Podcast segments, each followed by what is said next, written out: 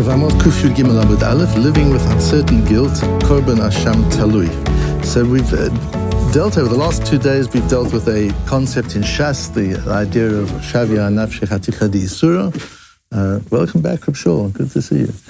Um, and today we'll we'll deal with another concept in in Shas. As we go through uh, the, the the Shas with with Daf Yomi and with the Matmonim, it's one of the benefits is we become familiar with ideas that, that are used throughout Shas and throughout our Jewish lives, but we don't always have the opportunity to go deeply into them and understand them uh, in, in, a way that is meaningful and relevant for us. So today we'll have an opportunity to do that with Korban Asham Talui.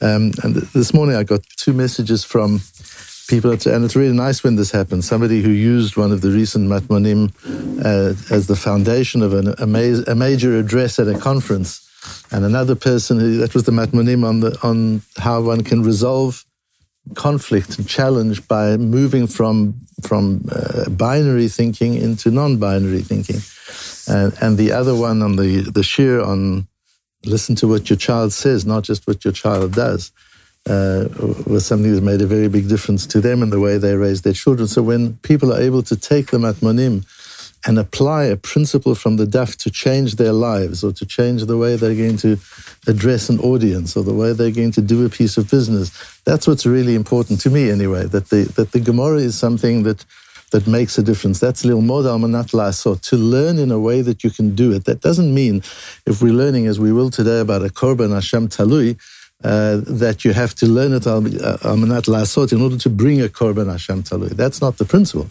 The principle is to be able to understand a principle from what we're learning that is applicable, that is relevant, that you can use. And that should be with every piece of learning that we do. There has to be something that is, is, is relevant, something that we can, can use. So today we have the introduction of the idea of a Korban Asham Talui. We've got Omar Rabbi Chiya Bar Ashi Omar Shmuel, Eshet Cheresh. Uh, a man is married to a, a, a, woman is married to a Cheresh. Cheresh is deaf and dumb. And, and the status of a Cheresh in halacha is quite complicated because we're not sure how much intentionality a Cheresh is capable of having when it comes to subtle and detailed intentionality. Such as Kiddushin, when a, if a Cheresh marries a woman, does he really understand what he means when he says Kedat Moshe Israel? Does he understand all the implications of that and what that means? We can't explain it to him. He can't ask any questions. Can we rely on, can we assume that he really knows what he's doing with full intentionality? So he has this din of, of a safek. We're not sure if he, if he does or he doesn't, which means his wife is an ish, a safek eshet ish. His wife is, is, we're not quite sure if she's a married woman or she isn't, because we're not quite sure if that was Kedushin or not. And if a man were to have relations with the wife of a cheresh, of a person who's deaf and dumb, ein chayavin aleh asham talui, he would not have to bring a korban asham talui. The korban asham talui is one of the korban ashams. We in the morning when we say Ezu and we talk about six korban ashams. I think, I think there's six, and the last one is a korban asham talui, which is the one we're going to discuss at the moment. Korban asham is a sacrifice we bring for being at fault. Asham. One is uh, one is Hashem, one is guilty. It's a guilt offering. And an Asham Talui is where you're not sure you're guilty. And and here we see the the just so, so the, the, depths of, of the thinking of the Torah and the, the depth the depth of the psychology of the Torah. So we do something wrong, there's culpability. We hurt another person, we damage another person, we damage the world, we damage the Shel Olam. These are averot, and they're punishments for that. And we can do tshuva for that. What happens if we do it by mistake? It wasn't intentional. So there isn't a punishment for that, but we still have to do tshuva for that. Because it's not just about intentionality. A person does something wrong. Wrong has been done by you. Whether you intended it or not, wrong has still been done. It's not just you weren't caught or you didn't know what you were doing. Uh, that's an, that will help you as far as an onish is concerned about a, a real punishment. But tshuva still has to be done. And then one step further, what happens if you did something by mistake, but you're not sure if it was an Avera or not. Uh, and in most systems of ethics, okay, so what do you have to worry about? Firstly, it wasn't intentional. And secondly, even if it was intentional, you're not even sure you did it. Why are you getting so worried? But the fact is that when there is uncertain guilt, it's the worst kind of guilt at all, of all, as we're going to find, because other guilt you can do something about. Uncertain guilt is you, you've got this, this doubt hanging over you for your whole life. I don't know if I did it or not. Uh, imagine, God forbid, you, you, you run into somebody and you drive off. And for the rest of your life, you're not sure what happened. Did you kill the person? Didn't you kill the person? Didn't you damage the person? Didn't you? And you never find out. You live with that your whole life. And it wasn't intentional, and you're not even sure that anything happened, but you live with it your whole life. So, with smaller Averot, so to say, the same thing applies. We live for our whole life with the concern and the fear of, of the consequences of what I might have done. Elio, the conversation we had the other day, isn't that you were really concerned? Maybe I could have done something that might have hurt or damaged somebody. And it was a problem because what do you do? In, in that particular case, if you apologize to the person, you could make it worse. Maybe you didn't even do anything wrong. So, so you don't, now what do you do? You're uh, being in that, in that situation is, is difficult. One has to work out what to do. And one of the gifts of Hashem, one of the great gifts of Hashem is the idea of the Korban Asham Talui. The Korban Asham Talui is a, a, a fault, a guilt offering you bring, and it's talui. It hangs in suspension until such time as you know whether or not you did wrong. If you find out you did wrong, you bring a korban chatat. If you didn't do wrong, then you don't have to worry about anything. But until then, you're covered by this korban Hashem. And, and we learn some amazing things from the Korban Hashem. Where does it come from? It comes from the beginning of Vayikra, Perik Dalid. We have the Korban Chatas. If a person makes a mistake, does it, an Avera by mistake, when he gets to know, oh, or when he gets to know about it, Important to know what the korban chatat is. If you bring a sin offering for doing something unintentionally, it's a female goat that you bring. In Perik Hey, we have the Asham. We have the, the full Asham and the Asham Talui.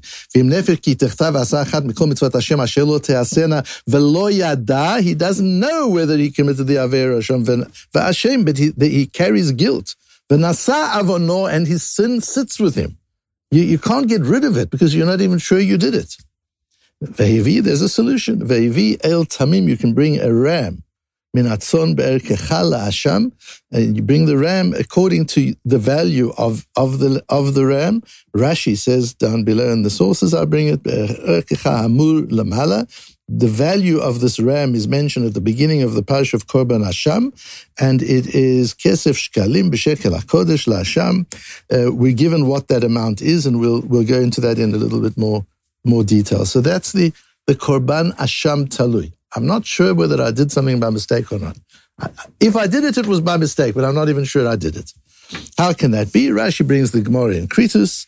There's a Mishnah in the Gemara in Kritus around Daf Yud Zayin, where the Gemara says we're talking about, for example, there are two pieces of meat. One is chaylev and one is shuman. They look identical.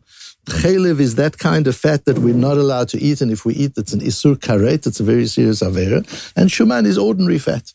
And uh, the when we get out when we get our meat, the chaylev is already taken out of it after the shchita. They remove the chaylev so that there's no chance that we get chaylev. That's one of the things that uh, one has to, has to be careful about the the hashkachot. That one has to have a proper shchita where you know that chaylev is taken care of. But this man, there are two pieces of meat. He ate one of them. He thought they were both fat. He ate one. Amrulo achat They said, say to him, you know, one of those was chaylev. One was fat, one was chaylev. And we can't determine which was which. Possibly the other one has been consumed by somebody already as well. V'lo yadayim zeh achal. He doesn't know whether he ate the fat or the chaylev. Harei mevi asham talui. That's what you bring an asham talui for. And again, alav calls man shalon adalo and it protects him from consequence for as long as he doesn't know whether or not he sinned. And if he afterwards becomes aware of it, he has to bring a korban chatat. There's a beautiful second Rashi, which we won't get into now, but a wonderful Rashi to learn. It won't take you long, where the Rashi brings the Chazal that talk about how you've got to learn from God's meticulousness about the things we do wrong, how incredibly generous He is about the things we do right. Because Hashem is more is more responsive to what we do right than what we do wrong. you know, with our kind of guilt centered uh, view of, of religion, especially Torah, you wouldn't think so. We're always worried about uh, have I done wrong? Have I done wrong? Have I done wrong? We have to be worried about that. But we also need to balance it. And this is a beautiful Rashi to learn. It's so encouraging and uplifting that from all of these things that Hashem is so meticulous about the things we do wrong, just learn how incredibly generous Hashem is when we do something right by mistake. We do something right and we're not sure if we even did it or we didn't do it. Just all these things, you've got to flip the, the wrong to the right to understand how generous Hashem is with matters of right.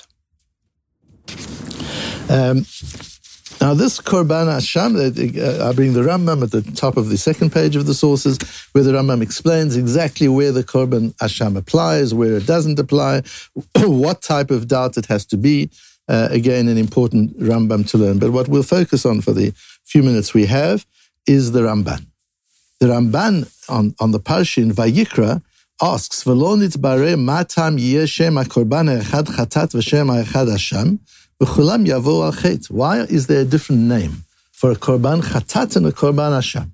At the end of the day, a korban chatat is for doing uh, something wrong unintentionally. A korban Hashem is for maybe doing something wrong unintentionally. So call it a safek chatat, call it whatever you want. Why give it its own name, Hashem?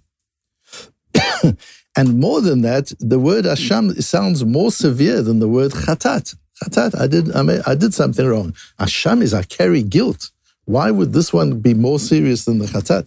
V'hanireh says the Ramban, ki more al davar gadol. Asher liot shamem. Asham comes from shamem.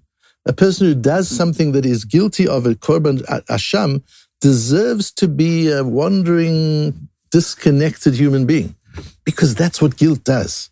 Unrequited guilt, guilt that you can't resolve, guilt that you can't do tshuva for because you're not even sure if you did it, sits with you and it causes you to be disconnected. It has very terrible negative effect on people we tend to like wipe it off. Ah, I'm not even sure I did wrong. And if I did wrong, it wasn't intentional. Eh. But deep in our psyche, it sits there. It doesn't go away until we have the opportunity to erase it with some form of tshuva. The chatat morel davar min And the chatat means, and he proves these from psukim, the chatat means you've wandered off the road. That's what a chatat is for. Chatat is you've wandered off the road, but nasham is you've done something so serious that you deserve to be to be wandering in the in, in a desolate place.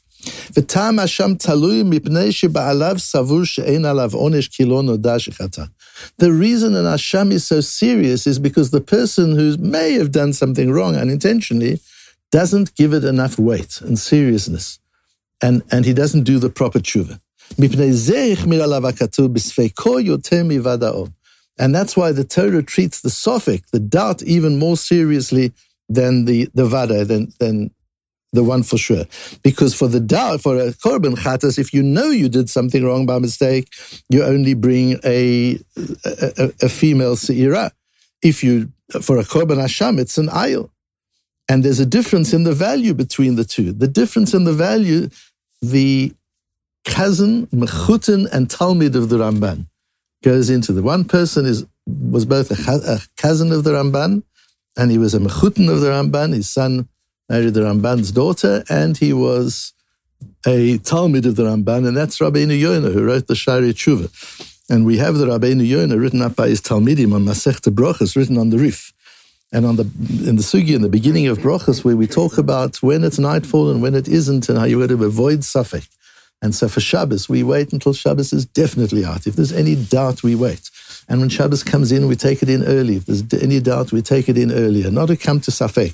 On that says the, the Rabbeinu Yonah a most amazing thing. V'zeu ikar ha'yira. This is the, the root of Yira Shemayim. Lizaher me'asfekot. The way you deal with Safek describes the degree, the extent of your religiosity. Um, we tend to say ah, it's a suffix, then it's suffix, suffix derabon and lakula, suffix deraisa, maybe lachumra, it's a suffix, and we, we write it off. No, says the, the Rabbeinu Yonah, how you deal with sfeikot defines your yirat V'shelo lasot ha-mitzvot ha-derech and not just the mitzvahs just as a matter of rote. She'onesh yoter me'avadai. Because there is greater punishment for safek, for something that is in doubt, you may have done wrong, the consequence is greater than if you definitely did wrong. And then he brings the, the, the raya from our from our sugi, the whole question of a korban asham talui, and he does the calculation. And he says for a korban chatat, you've got to bring the value of two sla'im, you've got to bring the uh, value of a ma'ah, which is one sixth of a dinar. That's, that's the value, the minimum value of the korban that you bring for a chatat. But for an asham tzarich lavi beit slaim she mem chetman, you've got to bring one which is 48 times as much. So if it's $100 that you've got to bring for a korban chatan, chatat, it's $4,800 that you have to bring for a korban asham. That's the ratio of severity. And says the, the, the Rabbeinu Yonah, that teaches you how core the way you deal with safek is to Jewish life. So it's not just a matter of it, it's core to Jewish life. It's a it's a safek. That's where your Yerushalayim comes in. Not to eat on Yom Kippur, you don't need a lot of Yerushalayim for that. Not to be Mechal Shabbos or to eat treif, you don't need a lot of Yerushalayim. But to look outside on Shabbos and say, you know what, uh, the, the, the calendar says Shabbos is out, but I'm not sure. Let's wait another 10 minutes. That's Yerushalayim.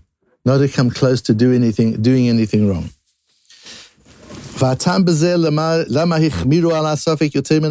says Rabbeinu Yonah, the reason for this is Omer Mori Harav. My Rebbe said, the Ramban, my cousin, he taught. שהוא מפני שעל הוודאי משים האדם החטא על ליבו ודואג ומתחרט עליו. When a person has done something wrong, he acts, he apologizes, he does teshuva, he repairs it. וחוזר בתשובה שלמה, אבל על הספק עושה סברות. But he uses with, with a sofek, he starts with, with making calculations. That piece of meat I ate, maybe it wasn't treif. And this is really important. It's important in our own lives. It's important in the way we raise our children. It's in the importance in the way we lead people and the way we run our businesses to give people a sense of seriousness about Sophic, not even to come to a Sophic.